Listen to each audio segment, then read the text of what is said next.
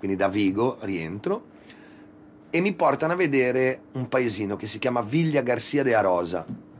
Viglia Garcia de Arosa, te entri, c'è i cartelli con scritto La Puerta d'Europa, Viglia Garcia de Arosa. Viglia Garcia de Arosa è un paese bellissimo sul mare, tipo Bocca di Magra, uguale, una Bocca di Magra in Galizia, piccolina così.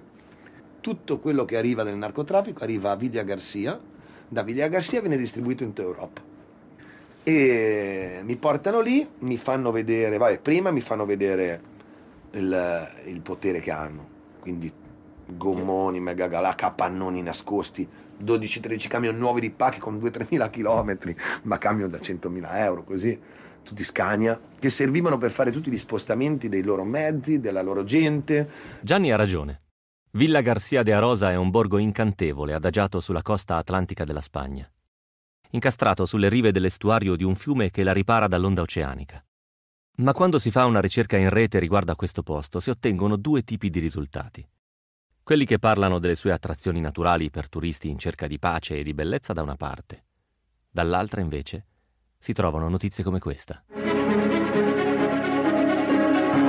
Los sucesos manchados por la cocaína salpican los periódicos tienen un escenario común. Este la ria de Arousa. Negli ultimi dieci anni in questa zona della Galizia sono state sequestrate più di 50 tonnellate di cocaina. Questo è un servizio apparso sulla TV spagnola La Sexta nel 2016, che spiega che l'enorme afflusso di cocaina sulle coste galiziane si deve proprio alla Ria de Arosa, l'estuario di un fiume que permite fácil attracco alle barche provenienti dal Sud América. Los colombianos tenían un problema de saturación de mercado en los Estados Unidos. Entonces dijeron, tenemos que abrir nuestro mercado hacia Europa. ¿Cómo abrimos nuestro mercado hacia Europa? Pues era muy sencillo. ¿De quién nos valemos?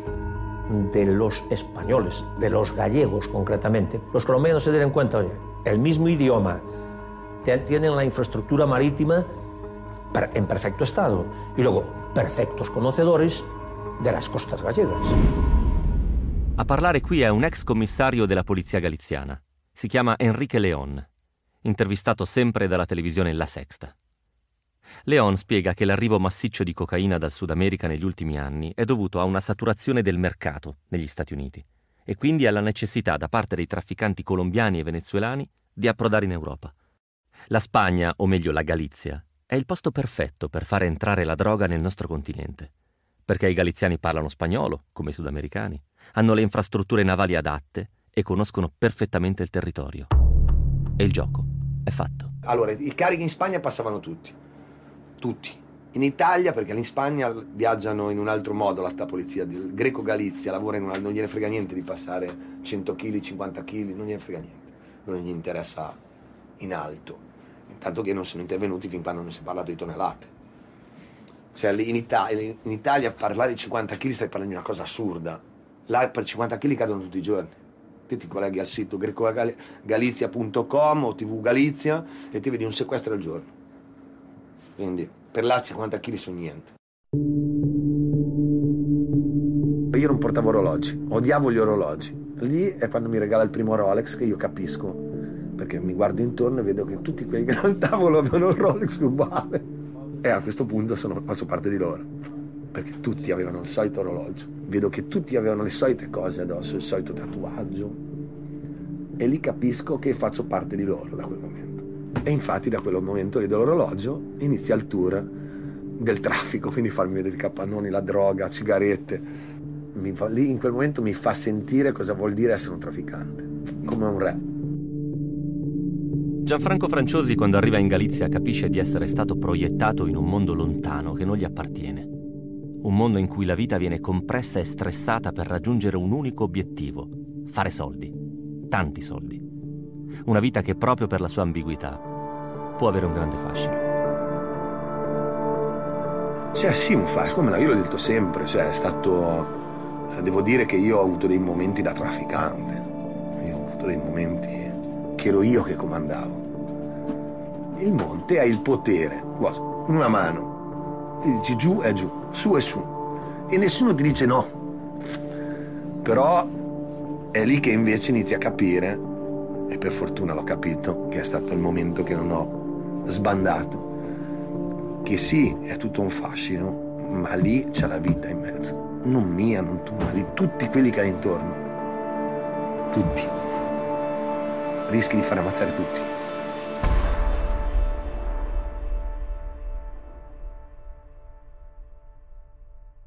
Sentendo i racconti di Gianfranco a me sono venuti subito in mente i film sulle spie. Una su tutti, la spia più famosa di sempre, 007, nata dalla penna di Ian Fleming e poi diventata una serie di culto sul grande schermo. And this I'm particularly proud of. The remote control for your car. Tap twice. One. Questa scena è tratta da Il domani non muore mai, diciottesimo film della saga uscito nel 1997 con Pierce Brosnan nei panni di James Bond. Uno dei personaggi ricorrenti dei film su 007 è da sempre Mr. Q, lo scienziato dei servizi segreti inglesi che mette a disposizione di Bond i marchingegni più stupefacenti per registrare, inseguire, nascondersi. Auto che si guidano da sé, come in questo caso, penne stilografiche che diventano pistole, giubbotti che si trasformano in giganti airbag. Gianfranco Franciosi non è uno 007, ma anche lui ha bisogno di strumenti che lo possano aiutare nella sua impresa di infiltrato tra i criminali. Un portachiavi con un telecomando di un cancello. Quello è stato il mio primo Uh, la, mio primo salvavita, diciamo, il mio primo compagno. È per quello che inizia, ho dovuto iniziare a prendere dei vizi che poi ora mi sono rimasti. Uh, perché de- dipendeva la mia vita da quei vizi. Uno di quei vizi è avere sempre le chiavi in mano e giocarci col dito. Quindi loro, per loro è diventato poi normale. Mentre il primo giorno mi guardavano, uh, stando molto attenti ai miei movimenti, vedendolo fare per un mese, due mesi, tre mesi, quattro mesi, diventa una cosa normale. Quindi io il fatto che avevo le chiavi in mano e l'anello nel dito che lo facevo sempre girare, eh, per loro era normale quando io toccavo il telecomando o la chiave o poi nel tempo passato la cintura che non si vedeva, però anche lì dovevo sempre attivarla, non è che era una cosa che si attiva automaticamente. Sempre così, lo tenevo e lo giravo nel tavolo così, sempre mettevo in terra, giravo, giravo, lo riprendevo, ce l'ho sempre avuto e mi è rimasto questo, infatti io cerco sempre di non avere mai le chiavi, se no ce l'ho sempre in mano. Mm. È diventata un'abitudine e sapevo che quell'abitudine doveva essere importante. Quindi eh, proprio anche il fatto di tirargliela loro, passami un po' le chiavi che non ci arrivo. Capito? Fare, fare sì che sia una cosa normale. E quindi questa è stata, diciamo, una delle cose che ho dovuto imparare. Quando comincia il lavoro per i galiziani, comincia sul serio. Gianfranco inizia a viaggiare a spostarsi in continuazione tra l'Italia e la Spagna, senza preavviso, senza pause, senza possibilità di scelta. Io a volte viaggiavo per una, per una parola. Mi doveva dire c'è da andare a prendere i motori là, non me lo diceva al telefono. Domani arriva a mille chili lì, non me lo diceva in codice, prendevo un aereo, arrivavo là, mi dicevano una cosa, risalivo sull'aereo, ritornavo qua. Ho fatto anche quattro voli in un giorno io. Marisolzi, che sarebbe la sorella, che lei, il suo lavoro era organizzare i voli per tutti. Stava 24 ore al giorno su un computer, e il biglietto, ti arrivava il biglietto, prenotazioni, tutto. Un'agenzia di viaggi che era lei. Treni, aerei, taxi, macchine a noleggio. Io non, non, ho mai avuto un intoppo, cioè arrivare in un posto tipo Madrid-Barajas. Da Madrid alla, alla Corugna c'è altri 600 km, non è che c'è un chilometro problemi di voli, persi l'aereo, non c'è problema, c'è già macchina a noleggio pronta lì, pronta per partire. Tu, tutto, tutto. Non ci poteva essere, e quando sbagliava, che non sbagliava, magari se era un ritardo, una cosa minima, lui lo sentivi urlare al telefono, dai, quando eres un inutile! E i viaggi partono in qualsiasi momento, del giorno, della settimana o dell'anno. I momenti più, più facili da fare traffici di, di, di, di droga di fare arrivare cariche, è nel periodo delle feste di Natale. Quindi durante le feste di Natale si lavora, non c'è Natale, non c'è Capodanno, si lavora, si preparano le barche, partono il giorno 24 a notte, durante la vigilia, tutti questi sono i momenti più dove fanno arrivare i carichi più grossi, perché tutte le forze dell'ordine sono sospese, c'è meno polizia, meno controlli, perché c'è il Natale, c'è le feste, quindi non perché ne hanno diritto, ma perché è una tradizione e quindi automaticamente venuti che ti dice più controlli nelle strade, no, c'è il 50% in meno della polizia in servizio, punto, è così. E loro da tutta la vita, storicamente, fanno questa operazione. Non è lì, tutti i narcotrafficanti, tutte le cose illecite grosse, beh, passano normalmente in quel periodo lì. La vita di Gianfranco assomiglia sempre più a quella di un narcotrafficante, per quanto lui continui ad essere un infiltrato della polizia italiana. Lavora per loro, vive con loro, passa gran parte del suo tempo insieme a quelle persone. E per qualche strano motivo, Elias lo prende in simpatia e il loro rapporto inizia a diventare quasi amichevole. Io il 24 notte ero a lavorare a, a Santiago, a Vigo, ero. ero a Vigo in un capannone a preparare una barca che doveva partire il, il 25 mattina. E te sai benissimo per noi italiani com'è la famiglia, com'è non c'ero già mai durante l'anno, era già un anno comunque facevo avanti e indietro Spagna, Italia, 15 giorni là e mezzo, mezzo minuto qua e poi riprendere un aereo e ripartire. E un momento gli dico io, il 23, io guarda che il 24 notte io devo essere a casa, non me ne frega un cazzo della tua droga, dei tuoi soldi, tienti i soldi. E io, quello che ho fatto non voglio più niente, io devo essere a casa dai miei figli. E tutto l'anno mi fai fare avanti e indietro, i soldi me li attacco al culo, io voglio andare a casa. Te non vai proprio da nessuna parte, ma chiuso dentro questo capannone. E guarda, ho fatto due notti, giorno e notte a lavorare e non c'era io, sapevo già che non arrivavo a casa perché dovevo rimanere lì, perché lui voleva che rimanessi, non c'era più niente da fare, avevo già fatto tutto. No, lui voleva che io stessi lì. Io il 25 mattina alle ore 7.32 sono atterrato a Pisa con un aereo privato, sono entrato in casa, ho consegnato i regali e alle 11 del mattino dello stesso giorno ho ripreso il sento aereo e mi ha riportato di nuovo là. Questo per farti capire che non era solo una questione economica, faceva anche delle cose che con gli altri non avrebbe mai fatto. Gli altri sono rimasti là. A me mi ha dato la possibilità di arrivare a portare i regali ai miei figli. È vero, qualche ora, poi sono ripartito, ma a me me l'ha data. A me ha preso un aereo privato, mi ha fatto arrivare a casa. La polizia lo segue perché, prima di tutto, in Italia viene seguito da noi, nel momento in cui si imbarca si lascia il segno alla polizia spagnola ed è la polizia spagnola che a quel momento lo prende in carico.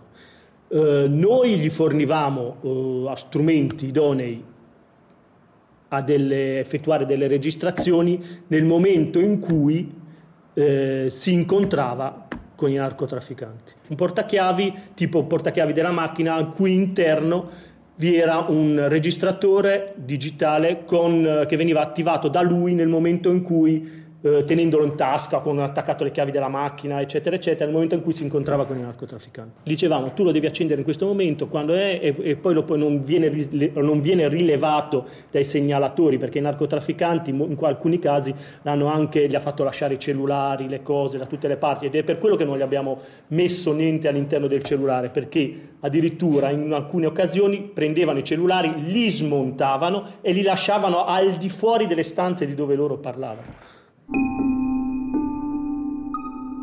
Il lavoro che Gianfranco conduce in Spagna non è poi così diverso da quello che fa abitualmente a Bocca di Magra. Prepara le barche, sistema i motori e li collauda. L'unica differenza è che invece che lavorare per privati, pescatori o subacquei, lavora per i narcotrafficanti. Potrebbe non sembrare un lavoro particolarmente stressante se non fosse che ogni tanto qualcosa prende una forma e un'accelerazione che nella vita di tutti i giorni non prende. Come quando la banda per cui lavori ti vuole mettere alla prova per vedere se sei davvero con loro oppure no. E per farlo ti chiede di uccidere qualcuno che ha sgarrato. E l'unico tuo appiglio, come sempre, sono i buoni, la polizia italiana.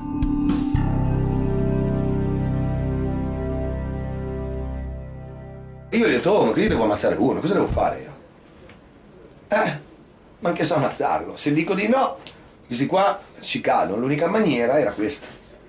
Ma detto, te non ti preoccupare, te va ad ammazzare. Non mi dicono l'orario, non mi dicono che mi fermeranno lì. È stato proprio fatto bene. Capito che anch'io rimango così. Perché cazzo c'erano gli spagnoli, eh? Loro mi seguivano, vedevano tutto. Mi vedono che mi buttano in terra, mi mettono le manette, mi portano via imbaragato. Invece poi mi hanno portato a casa, non sono mai andato in carcere, nemmeno entrato. Sono stato chiuso in casa io per tre giorni perché era venerdì.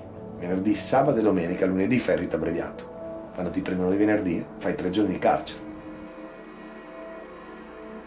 Ma se insceni un arresto per far abboccare i narcotrafficanti, tocca inscenare un arresto per far abboccare tutti. Per bene, la storia è questa qui. A un certo punto gli viene il dubbio che io fossi un, uh, un informatore della Polizia di Stato. Cazzo, se sto qua dalla nostra parte, se questo qua si sta creando dei problemi alla nostra famiglia, al nostro traffico, dobbiamo ammazzarlo, facciamo ammazzare a lui. Se è un, uh, è uno della polizia o se è un, uh, informatore, non gli permetteranno mai di ammazzare. Quindi mi dirà che non lo vuole ammazzare. Mi dirà per centomila motivi, perché non mi piace, perché non ho mai sparato, per... ma no, rifiuti di ammazzarlo. Io invece prendo la pistola in mano e dico dai dimmi dov'è che vado ad ammazzarlo. Questo a lui, cazzo, gli altro, vai a posto, mi ha fatto arrivare il 38, ho messo nel furgone, parto col furgone, faccio 3-4 km, pattuglia della vola normale, una volante della polizia stradale, mi mette la paletta, documenti, mi vede agitato, che poi è tutto quello che è uscito nel telegiornale, nella, nella, nei giornali, nei, è uscito questa storia. Mi vede agitato, come mai lei è agitato? No, io sono tranquillo, eh, tanto diamo un'occhiata al furgone, apri di dietro. Eh, in una scatola di scarpe viene rinvenuta la pistola con, le, con, i proiettili. Vengo arrestato sul posto per allora, possesso e fabbricazione di arma clandestina. Perché fabbricazione mandato? perché i proiettili che mi hanno mandato dalla Spagna non erano proiettili normali, erano proiettili che erano in grado di penetrare delle macchine blindate, quindi erano incamiciati con rame. Gianfranco alla fine ovviamente non uccide nessuno, perché la messa in scena funziona. Escono articoli sulla stampa locale, il telegiornale della Liguria ne parla come di un meccanico con lobby delle armi. Solo che la messa in scena funziona così bene che ci credono proprio tutti, compresi gli amici, compresi i familiari compreso il papà. Mio papà manca nel 2004, ok? Per quello mio papà muore sapendo che io ero un delinquente. Quando ha letto sul giornale che ero stato arrestato per le armi, che andavo a ammazzare uno, c'era la fotografia, poi ci avevano messo una foto falsa, e c'era un tavolo pieno di, di un sequestro che avevano fatto un dranghet, roba del genere, c'era un tavolo pieno di, di armi c'era scritto nel giornale eh, mago dei motori ma con un brutto hobby, quello delle armi. E cazzo mio babbo, un maggio un ristorante che fa tutti i magistrati, no? senza sapere un cazzo. Apri il giornale, in prima pagina, in tutte le locandine, invece era stato fatto così pompato per far arrivare agli spagnoli la notizia.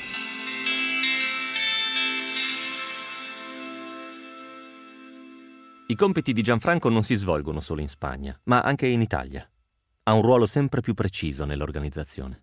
Preparare i gommoni, acquistarli, eh, relazionarmi con i loro clienti italiani, quindi al momento in cui c'è una transazione economica, eh, invece che loro andare giù dalle gente da là, era più pulito e più facile che sia un italiano, anche perché loro iniziano a fidarsi tanto di me quando scoprono che mia mamma è spagnola quindi mi iniziano a dire che io ho lo scoccones italiano e malaostia spagnola che le palle italiane quindi che uno che non ha cazzate da dire ma che affronta le persone e malaostia la cattiveria no? che hanno gli spagnoli quando devono reagire a, con cattiveria quindi avere un italiano che va a parlare con gli italiani come, come un italiano però allo stesso tempo loro si fidano della parte spagnola questo è stato poi una delle chiavi eh, che hanno permesso di, che, di, rientrare sempre di più in, questo, uh, in questa organizzazione.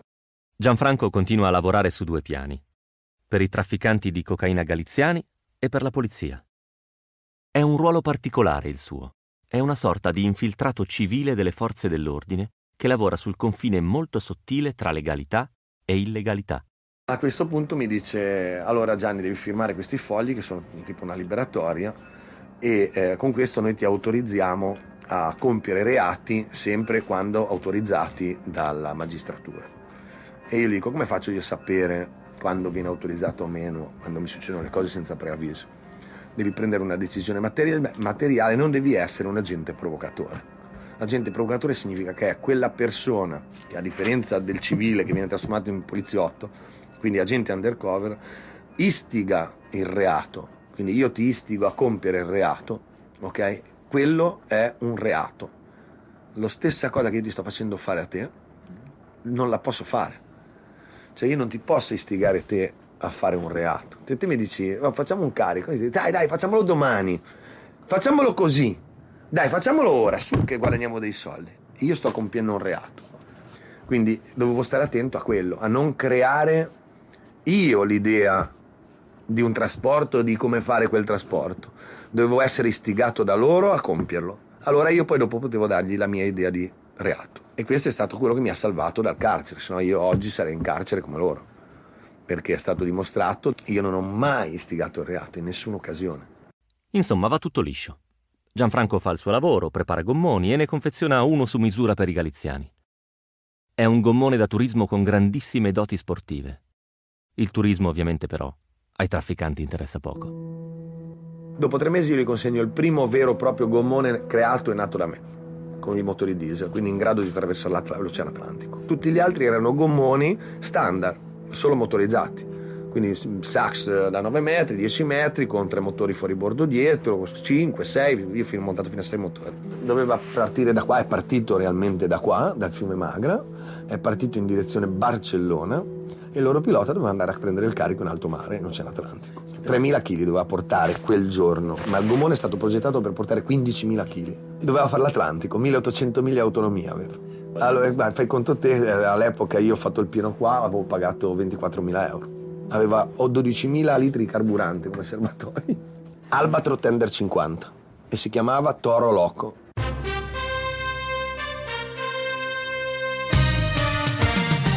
Albatro Tender 50, la massima espressione nell'evoluzione del concetto di gommone. Il Tender 50 nasce da anni di progettazione in cui architetti e ingegneri si sono impegnati per arrivare ad ottenere un'imbarcazione unica e inconfondibile, capace di coniugare sportività ed eleganza, comfort e prestazione, lusso e praticità, divertimento e relax. È in grado di raggiungere in totale sicurezza quasi 50 nodi. Ora portiamo i motori a 2500 giri, dopodiché riduciamo leggermente, le turbine sono inserite e per far planare la barca mettiamo la seconda. Ho sentito il colpo? Questo è un servizio apparso per il canale Non Solo Mare, che racconta la prova in acqua proprio della barca che Gianfranco ha preparato per la prima missione. Ora però le cose stanno per prendere una piega nuova. La storia di Gianfranco Franciosi, meccanico che prepara barche, si sta per trasformare in quella dell'uomo che diventa un corriere della droga molto, molto affidabile vengono a ritirare il primo gommone importante che io gli faccio e quel giorno doveva partire il gommone, l'avevo varato proprio qui nel cantiere e c'era un mare che faceva paura, paura. E io gli dico, proprio per finire lì, perché io volevo terminarla la mia operazione, lì. Quindi io ve l'ho detto, finisco, consegno questo gommone che è tutto super preparato, andrà, li arresteranno. E per me è finita lì, non ho fatto niente, non è uscito il mio nome, non è uscito niente, li arrestano in Spagna, quindi non potranno mai arrivare a che io ero quello che gli ha messo la roba nel gommone.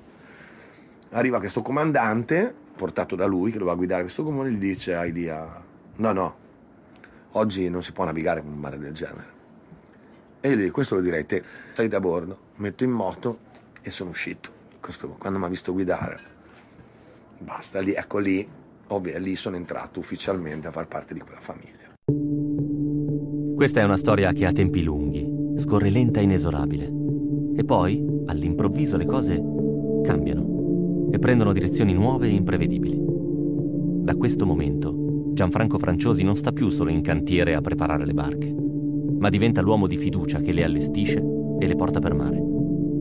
È un salto notevole nelle gerarchie criminali ed è adesso che questa storia è pronta per prendere il largo e a farlo, come sempre, all'improvviso. Perché fino a quel momento lì io non dovevo partire è lì che mi impone, dice no, te guidi anche bene, vieni via te. E io va bene, te lo consegno io. La polizia sta contenta e dice benissimo, allora domani a che ora partiamo? Partiamo alle 8 del mattino. Quindi erano tutti preparati i tecnici perché alle 7, 6 e mezza dovevano arrivare qua, mettere tutti, attivare gli ambientali del gommone, mentre alle 5 del mattino, alle 4 e mezza, mi suona il telefonino. Parti adesso.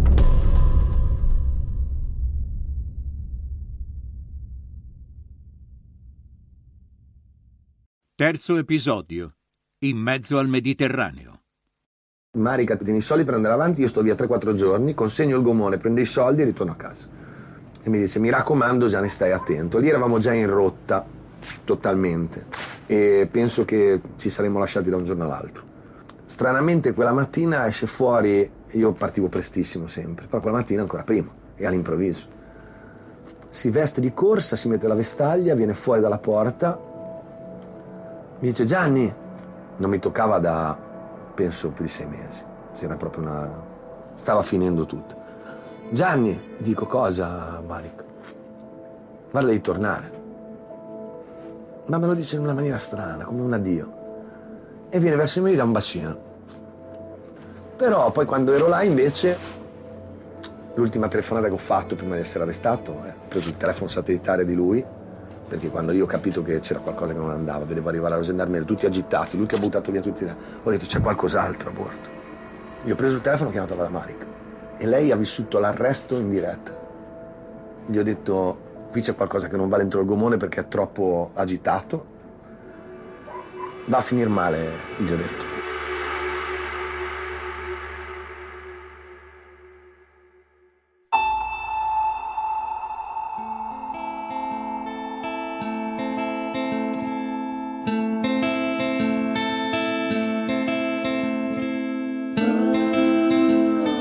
Questa è una storia di droga, di traffico di droga. Cocaina, per essere precisi. I protagonisti sono i produttori, i distributori e le polizie di tre nazioni. Eppure questa non è solo una storia di narcotraffico. Questa è la storia di una piena, un'onda di piena lenta e inesorabile che arriva imprevista e sale, fino a travolgere la vita di un giovane uomo e delle persone che gli sono vicine. È la storia di Gianfranco Franciosi e di come la vita possa trasformarsi in una lotta per non andare a fondo. Io sono Matteo Caccia e questa è la piena.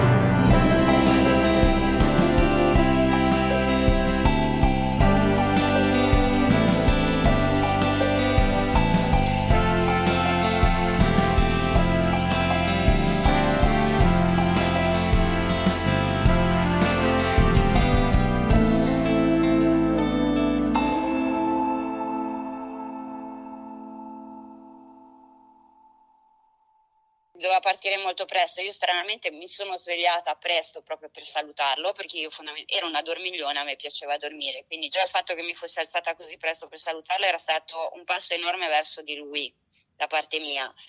Sì, l'ho salutato con un bacio e gli ho detto mi raccomando fai attenzione, stai attento. E lui mi disse sì sì stai tranquilla, poi quando torno compriamo casa. Mm. non è più tornato.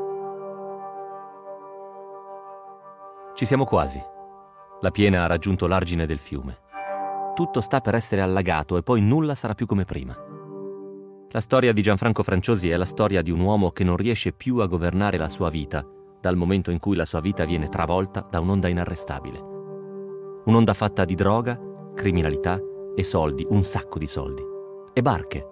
Barche per trasportare la droga, barche per intercettare la droga. Stiamo andando praticamente verso la centrale operativa di tutte le operazioni del narcotraffico, cioè dove io portavo le barche per i collaudi. I collaudi dei gommoni della, del, dei trafficanti per essere poi mandati in navigazione bisognava passare un collaudo militare. Stiamo andando alla fabbrica dei collaudi militari, che nessuno sa che è nel fiume Magra, per tutta Italia.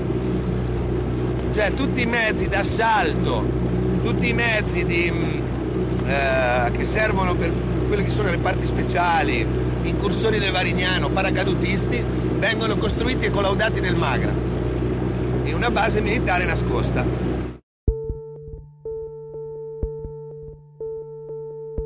Ma la barca principale di questo inizio della storia è un grande gommone, un gommone di 15 metri, in grado di navigare sull'acqua ad una velocità esorbitante, il triplo di una barca normale.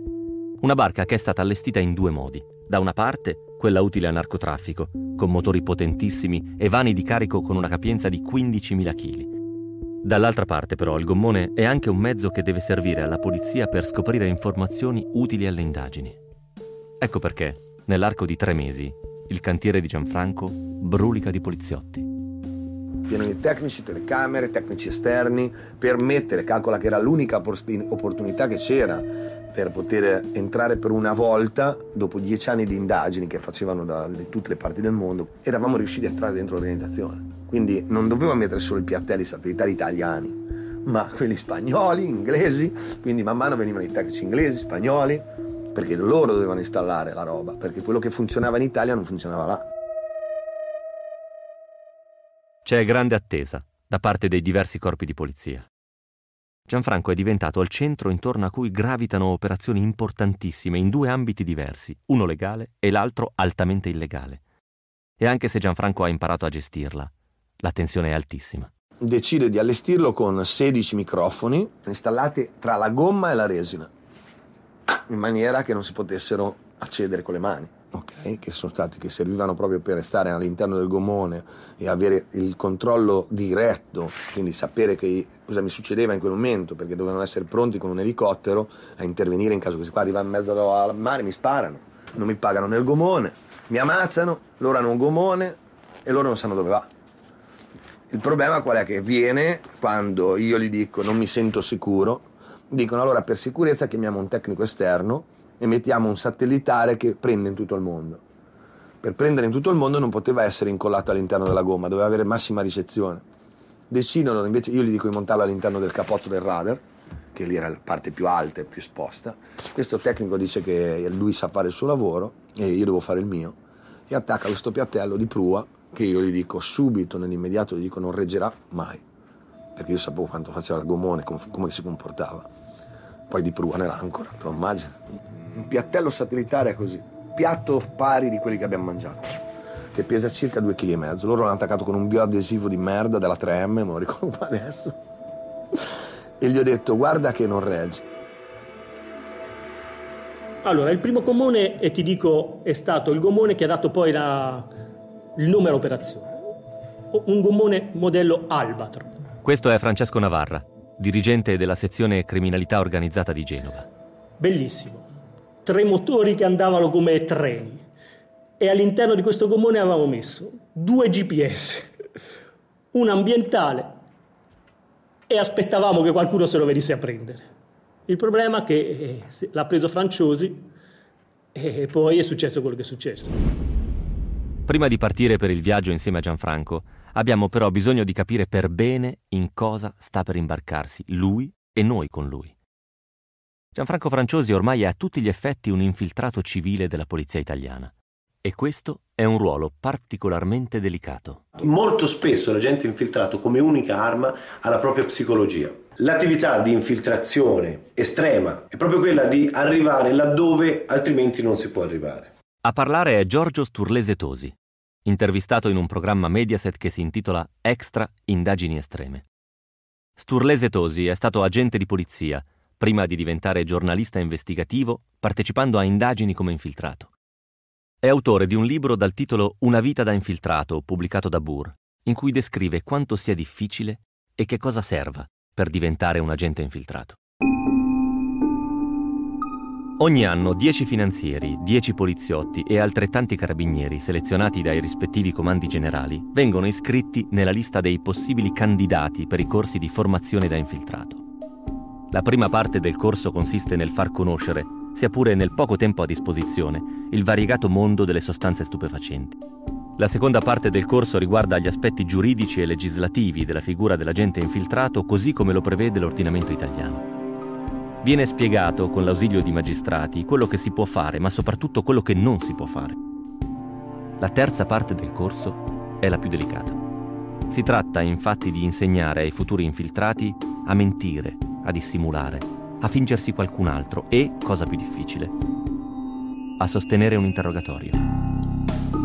La sfida più difficile è quella di riuscire a crearsi un'altra personalità, nella quale tutti i condizionamenti assimilati nel tempo, i convincimenti maturati nel far applicare la legge, le affinità verso certi individui piuttosto che le idiosincrasie verso altri, devono essere tenute nascoste. L'esperienza investigativa di un infiltrato è senz'altro un'esperienza estrema. Eh, lo dimostra il fatto che, per esempio, in Italia, ma in, in tutta Europa, eh, la figura dell'infiltrato è considerata l'estrema razio.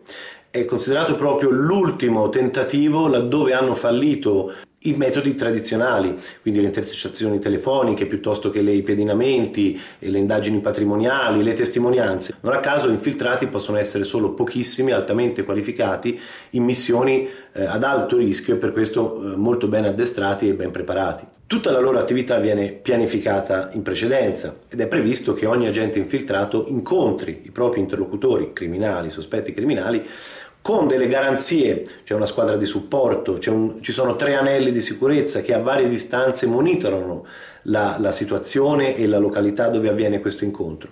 Tutto questo sulla carta. Tanto spesso in realtà l'agente infiltrato si trova a dover improvvisare. Ed eccoci proprio qui, al momento in cui Gianfranco deve improvvisare. E deve iniziare a farlo sin da subito. Le cose cambiano da un momento all'altro e basta una partenza anticipata per complicare piani e previsioni e spiazzare tutti. Io ho inviato il messaggio che avevano anticipato la partenza e che non avevo più modo perché mi stavano togliendo i telefoni. Io non avevo più telefoni. Non potevo più essere collegato a meno che parlando dentro il gommone che sapevo che ascoltavano da là. Ma se loro non avevano attivato i microfoni.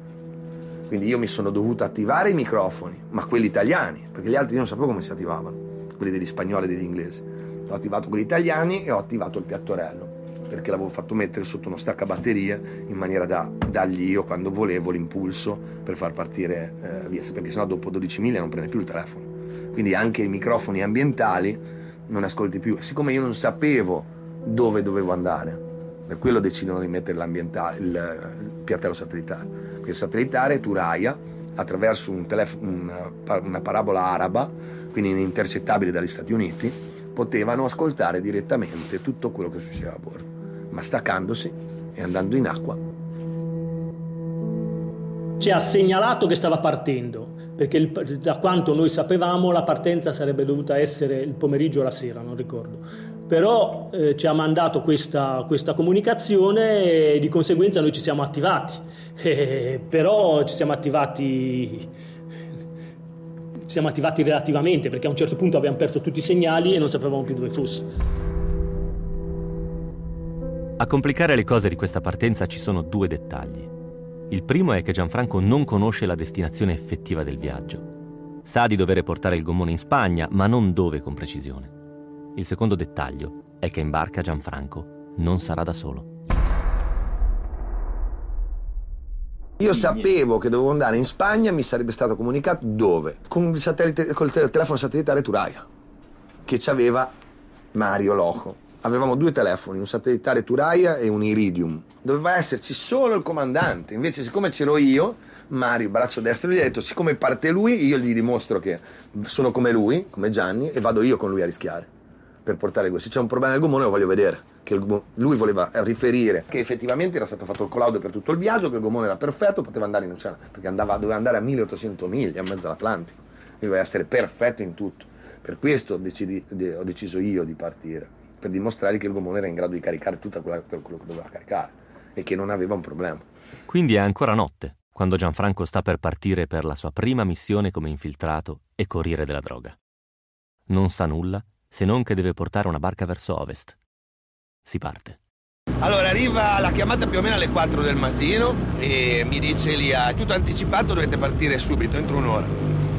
Quindi anziché partire alle 9, che dovevamo partire 8 e mezza 9, alle 6 dobbiamo essere operativi. Alle 6.25 di quella notte faccio eh, gasolio proprio là dal ponte del Magra, quindi a 100 metri da dove siamo adesso.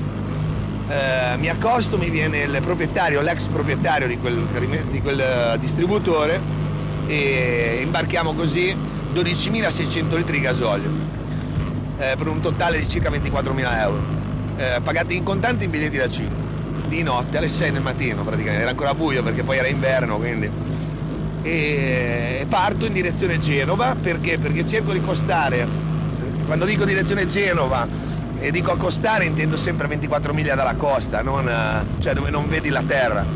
Però questo dava il consenso che anche se loro non avevano ancora attivato il piattello alla polizia perché sapevo che avevo anticipato, avevano la possibilità di rintracciarmi col, GP, col GSM normale, quindi col segnale telefonico delle microspie cosa che invece non fanno perché quando loro hanno attivato, si sono svegliati per venire a fare l'operazione, io ero già partito da un'ora e mezza, in un'ora e mezza, 78 miglia, siamo già praticamente a Nizza. Quando si pianifica una navigazione, la prima cosa da controllare sono le condizioni meteo. Di solito lo si fa ascoltando il bollettino Meteomar che viene diramato sul canale 68 del VHF. Lo fanno i diportisti, quelli che vanno per mare per diletto, lo fanno i pescatori o i marinai di professione, quelli che ci lavorano con il mare. La prima cosa che si controlla è il vento, direzione e intensità, perché da quello dipende tutto. Dipendono le condizioni del mare, innanzitutto, l'altezza delle onde, la loro lunghezza e la possibilità che diminuiscano o aumentino. Mar di Corsica, Mar di Sardegna, Bocche di Bonifacio, et relative coste in atto. La scala su cui si basa la misura del vento l'ha inventata un ammiraglio inglese che all'inizio del 1800 ha stilato una tabella di osservazione degli elementi naturali. Tabella che permette di certificare quanto forte stia soffiando il vento. La scala si misura in forza, si chiama scala di Beaufort, dal nome dell'ammiraglio Francis Beaufort. Quando il vento soffia a forza 1, si vedono solo leggere increspature sulla superficie, somiglianti a squame di pesce. Quando soffia a forza 3, le onde formano creste che cominciano a rompersi con della schiuma di aspetto vitreo. Col vento a forza 5, invece, anche detto vento teso, si notano onde moderate dalla forma che si allunga, mentre a terra oscillano gli arbusti con le foglie. E così via, fino alla tempesta e all'uragano. Ora immaginiamo di essere in barca con Gianfranco e Mario Loco. Il vento è a forza 7. No, lui è molto silenzioso, anzi osserva molto perché c'era un mare che faceva paura. Calcola che le motovedette della Guardia di Finanza a Genova, a 12 miglia dalla costa, quando io viro per poi prendere la direzione eh, Spagna, mi avvistano da da, dal porto e dicono con un, con un, mare così non è possibile, andiamo a vedere chi è. Le faccio avvicinare fino a quasi un miglio da me. Poi lì Mario si agita perché io era la mia intenzione farmi notare, perché leggevano il nome della barca e la targa, quindi avrebbero segnalato eh, invece Mario mi, dà, mi guarda e mi dice dobbiamo andare via. Lì mi fa buttare sull'acceleratore, il tempo tre minuti non c'erano più proprio dalla vista. Quindi. Gianfranco continua il suo viaggio verso la Spagna. Imbarca con lui uno degli scagnozzi dei trafficanti galiziani, Mario Loco, Mario il Pazzo. Non sa se la polizia italiana lo sta seguendo. Non sa se il segnale GSM del cellulare sta mandando qualche informazione sulla sua posizione. L'unica cosa che lo tiene attaccato alla realtà è quel piattello satellitare che i tecnici della polizia hanno attaccato a prua, nella parte anteriore del gommone vicino all'ancora. Gianfranco non era molto convinto di quella collocazione, per via delle sollecitazioni che il mare grosso provoca alla struttura. E purtroppo la sua previsione era corretta, perché a un certo punto, in navigazione, il piattello si stacca e finisce in acqua cadendo dal vano ancore, picchia sull'ancora e inizia a trascinarsi lungo la scia del gomone. Quindi si vedeva il cavo elettrico con un piattello che sta, sta come un galleggiante in una barca di, che stava facendo traino. Panico come l'ho visto io, lo poteva vedere lui. La differenza che io sapevo cos'era e lui no, quindi a quel punto sarebbe stato un gran problema. Nel senso, eh, il piano mi viene in due modi. Uno è fare io l'uscita prima di lui e dire no, cos'è quella roba lì? Quindi pensargli, fargli credere che il gomone poteva essere controllato, quindi rientrare in Italia. Però lì sarebbe saltata l'operazione, quindi non sarebbe mai terminata la mia vita, cioè continuava ad andare avanti, cosa che invece io volevo chiudere una volta per tutte. E la seconda opzione era invece eh, creare un'avaria lui concentrarli mentre io guidavo, dirgli guarda se la macchina se vedi benzina, se vedi nafta, se una perdita d'olio, un tubo rotto, mentre io conducevo invece era il modo per tirare via il filo e buttarlo dentro il vano ancora, cosa che ho fatto in quel momento. Il piattello satellitare a un certo punto, visto la, le velocità del gommone eccetera eccetera e le, le onde e il mare grosso che avevano trovato, si è staccato e quindi non ci mandava più il messaggio. Io sono andato su una barca preparata da lui, eh. io sono andato a provare questa barca e vi posso dire che è una, un'esperienza incredibile, perché voi avete presente gli offshore, quelle barche vanno più veloci dall'offshore, perciò noi siamo andati a 70 nodi e sembrava un missile, volava sull'acqua. Gianfranco è una di quelle persone che nascono con un talento puro, cristallino di quei talenti che si riconoscono anche se tu di quella materia non te ne intendi, se non ne sai nulla. Il suo talento per la nautica lo capisci da come descrive e racconta le barche che gli capitano a tiro mentre gira per il Magra, il suo fiume. È una nave da 48 metri, da motovedetta d'altura, da una velocità di 50 nodi, porta elicotteri, ha una prua che non ha niente a che vedere con una prua normale militare. Ha una prua quasi di una nave, tagliata a spicchio, per praticamente l'onda dell'Oceano Atlantico la perfora, passa in cima all'onda e di poppa praticamente esce l'acqua. Questa qua fa 50 nodi, ma è una barca che pesa circa 150 tonnellate, quindi 50 nodi con una barca a 150 tonnellate. È una barca da guerra attrezzata per la polizia praticamente spagnola. Questi qua sono i buzzi, cioè queste due barche piccole basse, sono le barche che dovevano inseguire me con i gommoni, cosa che era impossibile. eh, andavo tre volte la sua velocità. Questo qua invece è un Bigliani, è la nuova motovedetta d'altura che è quella che va a prendere i clandestini, sai che a, che quelli che attraversano li vanno a prendere con queste qua. E il suo talento lo capisce ancora di più semplicemente osservandolo mentre lavora sulle sue barche.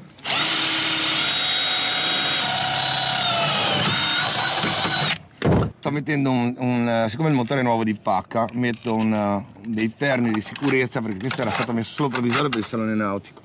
Dei perni di sicurezza per non buttare via 1800 euro il motore, per non perderlo. Lo perdi, eh. Questa è una barca da lavoro trasformatasi in diporto, perché vedi che poi alla fine c'ha le linee di una barca da andare in giro. Ecco perché quando Gianfranco ha la sensazione che qualcosa possa andare storto in mare, che si tratti di un motore o un piattello satellitare che non regge l'urto delle onde, bisogna fidarsi di lui, perché è quello che sta accadendo ora in mezzo al Mediterraneo. Gianfranco ora è solo. Non sa se la polizia conosce la sua posizione. Non sa cosa stia pensando il capo dei narcos. Sa solo di trovarsi in mezzo al mare con un delinquente che dà facilmente in escandescenze e senza la possibilità di essere localizzato. In questi casi c'è poco tempo per pensare. In questi casi tocca improvvisare e affidarsi all'intuito. Gianfranco ormai lo ha sviluppato e decide per la soluzione più drastica. Finge un'avaria ai motori. Quindi ho fatto la prima avaria del primo motore, chiudendo semplicemente tre elettrovalvole poi ne ho richiuse tre e quindi la seconda avaria del secondo motore rimaniamo con un motore solo, il centrale, lo Yanmar. Continua ad andare ma sempre meno perché un conto è spostare 30 tonnellate, 27 che pesava il gommone, più 20 tonnellate di gasolio, quindi 40 con 1500 cavalli e un conto è spostarli con 450 cavalli. Lui inizia a dire qui la cosa diventa grave, accostati alla, a, mettiti verso costa, quindi io approfitto di questa cosa, pur essendoci un mare della Madonna, quando arrivo a circa 6 miglia dalla costa francese, quindi avvicinandomi per andare in un porto che in avaria, eh, stacco il terzo motore. Stacco il terzo motore perché? Perché avevo necessità che interveniva l'Italia, non la Francia. Quindi io rimango a 6 miglia dalla costa sperando che arrivi un elicottero italiano, perché ricordiamoci che a Marsiglia, da Nizza a Marsiglia via aerea c'è circa 3 km. Sono 12 km dalla lontananza della costa, ma dalla costa italiana che è fatta così sono pochissime, quindi io speravo che intervenisse la Marina, Marina italiana, non i francesi, anche perché non sapevo cosa stava succedendo in Francia. Quali sono i motivi per cui un fiume esonda?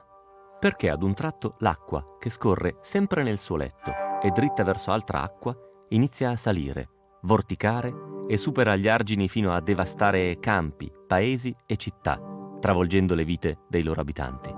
Ce ne sono molti e diversi tra loro. Le piogge sono la ragione principale. I detriti lungo il letto del fiume sono un'altra. E poi la cementificazione selvaggia del suolo. O il tentativo di contenere le acque dentro a corsi decisi dall'uomo, invece che dal fiume. Di recente la Protezione Civile e Legambiente hanno dichiarato che i comuni a rischio idrogeologico in Italia sono 7 su 10.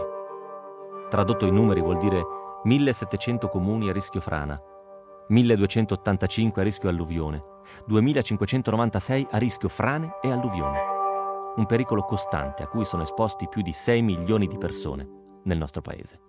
La storia del fiume Magra è una storia di alluvioni continue, quasi una ogni due anni, e per un fiume di 70 km di lunghezza che nasce in Toscana e sfocia in Liguria, sono molte. La piena peggiore tra le più recenti è stata quella dell'ottobre del 2011, in cui l'acqua del fiume ha addirittura abbattuto un ponte. Il Tirreno 27 ottobre 2011. Amelia. Poco prima di mezzanotte, un boato. Lo storico ponte della Colombiera crolla. Fiumaretta da una parte, Bocca di Magra dall'altra. Non si passa più. Lo avevo chiuso appena mezz'ora prima anche al transito dei mezzi di soccorso, dice il sindaco Umberto Galazzo. Il ponte, il ponte. Nella notte di martedì sono rimbalzate nel buio e nel bagliore delle torce elettriche le grida spaventate degli operatori dei rimessaggi e dei proprietari di imbarcazioni che cercavano di salvare i natanti dal Magra in piena. Se ne è portati via un centinaio, strappando anche i pontili, tutti finiti in mare. Un fuggi-fuggi per la paura di un'onda del fiume quando tutta la parte centrale del ponte ha ceduto. Ci sono finite contro una chiatta e una grande imbarcazione, raccontava ieri la gente del luogo. Le due spalle consolidate dopo la grande piena che le aveva danneggiate nel 2009 hanno sostanzialmente tenuto, ma tutta la grande campata è crollata, spezzando in due il territorio.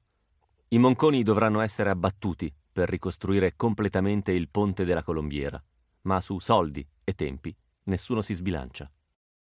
Ci sono voluti quasi due anni per rimettere in piedi quel ponte e liberare il fiume dai detriti del vecchio abbattuto dalla piena. Per chi non vive in riva al fiume, tutto questo suona come una sorta di condanna, ma gli abitanti del Magra lo conoscono, lo temono e ci hanno imparato a convivere. Questo è un servizio del TG regionale della RAI del marzo del 2013. Telegiornale RAI della Liguria, buongiorno. Alla ripresa della stagione autunnale a pochi giorni dall'anniversario della tragica alluvione spezzina, alla foce del Magra ci si ingegna per evitare nuove emergenze. Per noi è andato a vedere Marco Bartolini. Cinque alluvioni in tre anni per chi abita alla foce del Magra, in provincia della Spezia, il fiume. È un incubo ricorrente, un incubo con cui ormai hanno imparato a convivere e che ritorna al minimo accenno di pioggia, Così ad ogni autunno chi abita nelle case più a rischio organizza un piccolo trasloco, spostando dal piano terra ai piani superiori oggetti mobili ed elettrodomestici. È saltato via il pavimento l'ultima volta, ho dovuto rifare tutto il pavimento, ho dovuto spostare tutta l'intonacatura, rintonacare tutto, rifare tutto l'impianto elettrico. Le case intanto si sono adattate al fiume, dotate di parati e stagni, generatori contro i blackout e all'interno un pozzetto nel pavimento permette all'idrovore dei vigili del fuoco uno svuotamento più rapido ed efficace. Gianfranco Franciosi è un uomo di fiume, ma al contempo anche un uomo di mare. Conosce l'andamento delle acque tumultuose e l'imprevedibilità della vita a contatto con forze più grandi di noi. Si trova in un mare in tempesta che sta per peggiorare, quando la sua vita cambia in maniera definitiva. Quando l'onda di piena investe la sua casa, la sua famiglia e i prossimi mesi della sua vita, in una maniera che mai avrebbe previsto. Torniamo con lui, nel mare antistante le coste marsigliesi, perché Ormai ci siamo. Prendete un bel respiro. L'acqua sta per raggiungere il soffitto.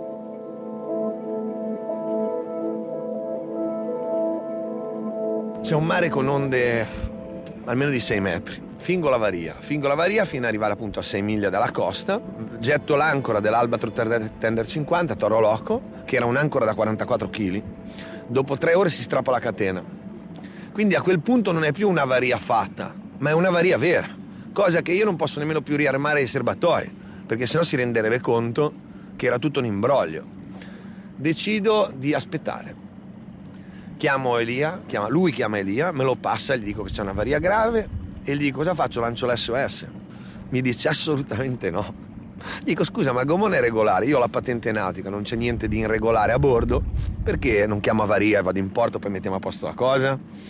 non c'è stato verso. Vi mando io qualcuno, ha cercato di contattare un peschereggio che stava trafficando con fumo per farci venire a prendere da questo qua, cosa che invece era troppo distante, quindi quando noi abbiamo avvistato al largo dopo 3-4 ore il peschereggio spagnolo che stava arrivando, che era normalmente a pescare per i cavoli lu- suoi, in quel momento vedo arrivare l'elicottero della gendarmeria. Ci inizia a svolazzare sopra e vedendo questo gomone, che non era un gomone, era un carro armato, tutto grigio, scuro, bellissimo, eh, dà subito l'allerta e partono i motopolituri da terra per venirci a prendere. Eh, abbiamo fatto sei ore e mezzo di avaria. L'ultima telefonata che ho fatto l'ho fatta a mia moglie. Questi arrivano, si avvicinano, prima parlano al microfono, io faccio finta di niente, dico che è avaria e c'era anche, c'era anche andata bene, nel senso si credevano il problema è cosa succede? Che quando iniziano a rimorchiarci, siccome noi eravamo talmente grossi, quasi più di loro, come col gommone, non riuscivano a rimorchiarci bene bene, quindi faticavano. All'entrare del, del porto di Marsiglia, il gommone nel virare si avvicina molto agli scogli, questo Mario Locouteral salta al volo dal gommone, sale sugli scogli e inizia a correre. Quello che succede davvero in mezzo al Mediterraneo, davanti alle coste francesi, lo sanno Gianfranco e Mario. Di Mario si sono perse le tracce pochi mesi dopo questa fuga e ve lo racconteremo più avanti. Quindi possiamo solo ascoltare il racconto di Gianfranco per cercare di capire cosa accade. Quello che sappiamo al momento è che siamo arrivati a terra. Il gommone rimorchiato dalla motovedetta della gendarmeria si è avvicinato al molo e Mario, saltato giù, sta scappando. Ancora una volta Gianfranco rimane solo e deve decidere che cosa fare in pochissimo tempo. E quello che fa è scappare anche lui. Eh, stiamo, stiamo latitanti circa due ore, due ore e mezzo a scappare da tutte le parti. A un certo punto io avevo una maglietta rossa, era nel periodo dell'American Cup, mascalzone latino che i gommoni li ho fatti io. Quindi ero totalmente vestito con la roba di American Cup, di roba di K. Con scritto mascalzone latino dietro, la bandiera italiana, proprio, sai, non mi faccio riconoscere. Quindi cazzo era facile ritrovarmi in mezzo alla Francia, eh, lì a Marsiglia, che comunque non è enorme. Sono stati nascosti due, due ore circa nel bosco, vicino a una, una stazione, un binario che c'era, proprio per evitare di essere presi. Volevamo spare, quasi aspettare la sera per poi andare via. Invece io volevo, cazzo, volevo tornare a casa io. Io volevo, non volevo stare lì. Cosa gli dico io a lui? Così ci beccano, facciamo una cosa, dividiamoci. Ma il mio dividiamoci era perché così io avevo la possibilità di andare alla polizia mi dice no, dobbiamo stare insieme fino in fondo. Porca puttana. Allora gli dico, allora però così mi riconoscono. Andiamo a un supermercato, compriamo due magliette, ci cambiamo, anche bianche, in maniera che non siamo riconoscibili. Poi andiamo alla stazione, te vai in Spagna io in Italia. Mi dice sì, è una buona idea questa qua. e entro dentro questa, questo supermercato con lui prendo la maglietta, prendo la roba, un capellino da mettermi in testa perché all'epoca avevo un, una mesh bionda, quindi anche quella sai non si sapeva mai come andava a finire. Al momento in cui compro la, la, la roba usciamo per cambiarci.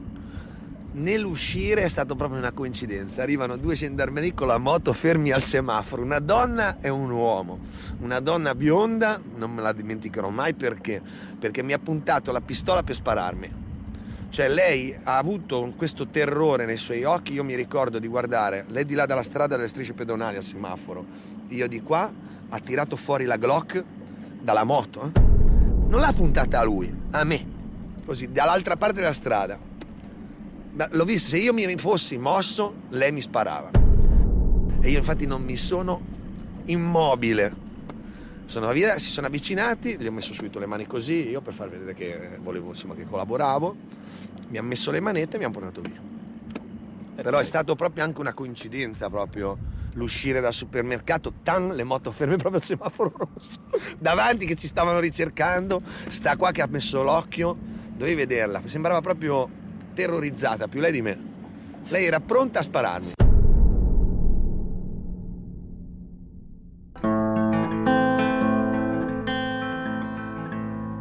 Ora Gianfranco è in una situazione diversa da quella in cui si è sempre trovato. Fino ad oggi viveva due vite parallele, che si incontravano solo nel suo io più profondo, quando non era il meccanico dei narcos galiziani da una parte o l'infiltrato della polizia antidroga dall'altra, ma era solo un ragazzo con una moglie, due figli e un lavoro sul fiume. Ora però che il fiume è definitivamente esondato, Gianfranco non ha più scelta, ha solo una possibilità. In quel momento lì mi sento trafficante. Quando io sono stato arrestato, dopo che vedo passano tre giorni e non, eh, la polizia italiana non interviene, pur avendolo detto io, anzi negano a, a spudoratamente alla Francia, a quel punto lì decido di diventare un trafficante, di comportarmi come un trafficante. Eh, dovevo mantenere quella figura che, che tutti i carcerati avevano visto alla televisione, perché sennò sarei morto dentro quel carcere.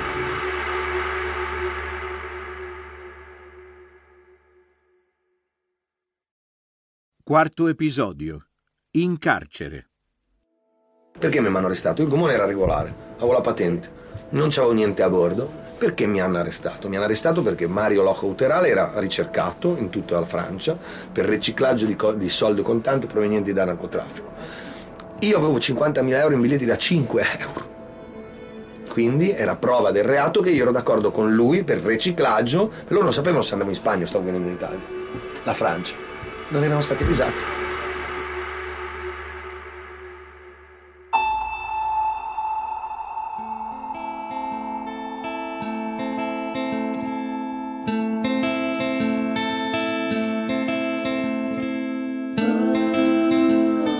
Questa è una storia di droga, di traffico di droga.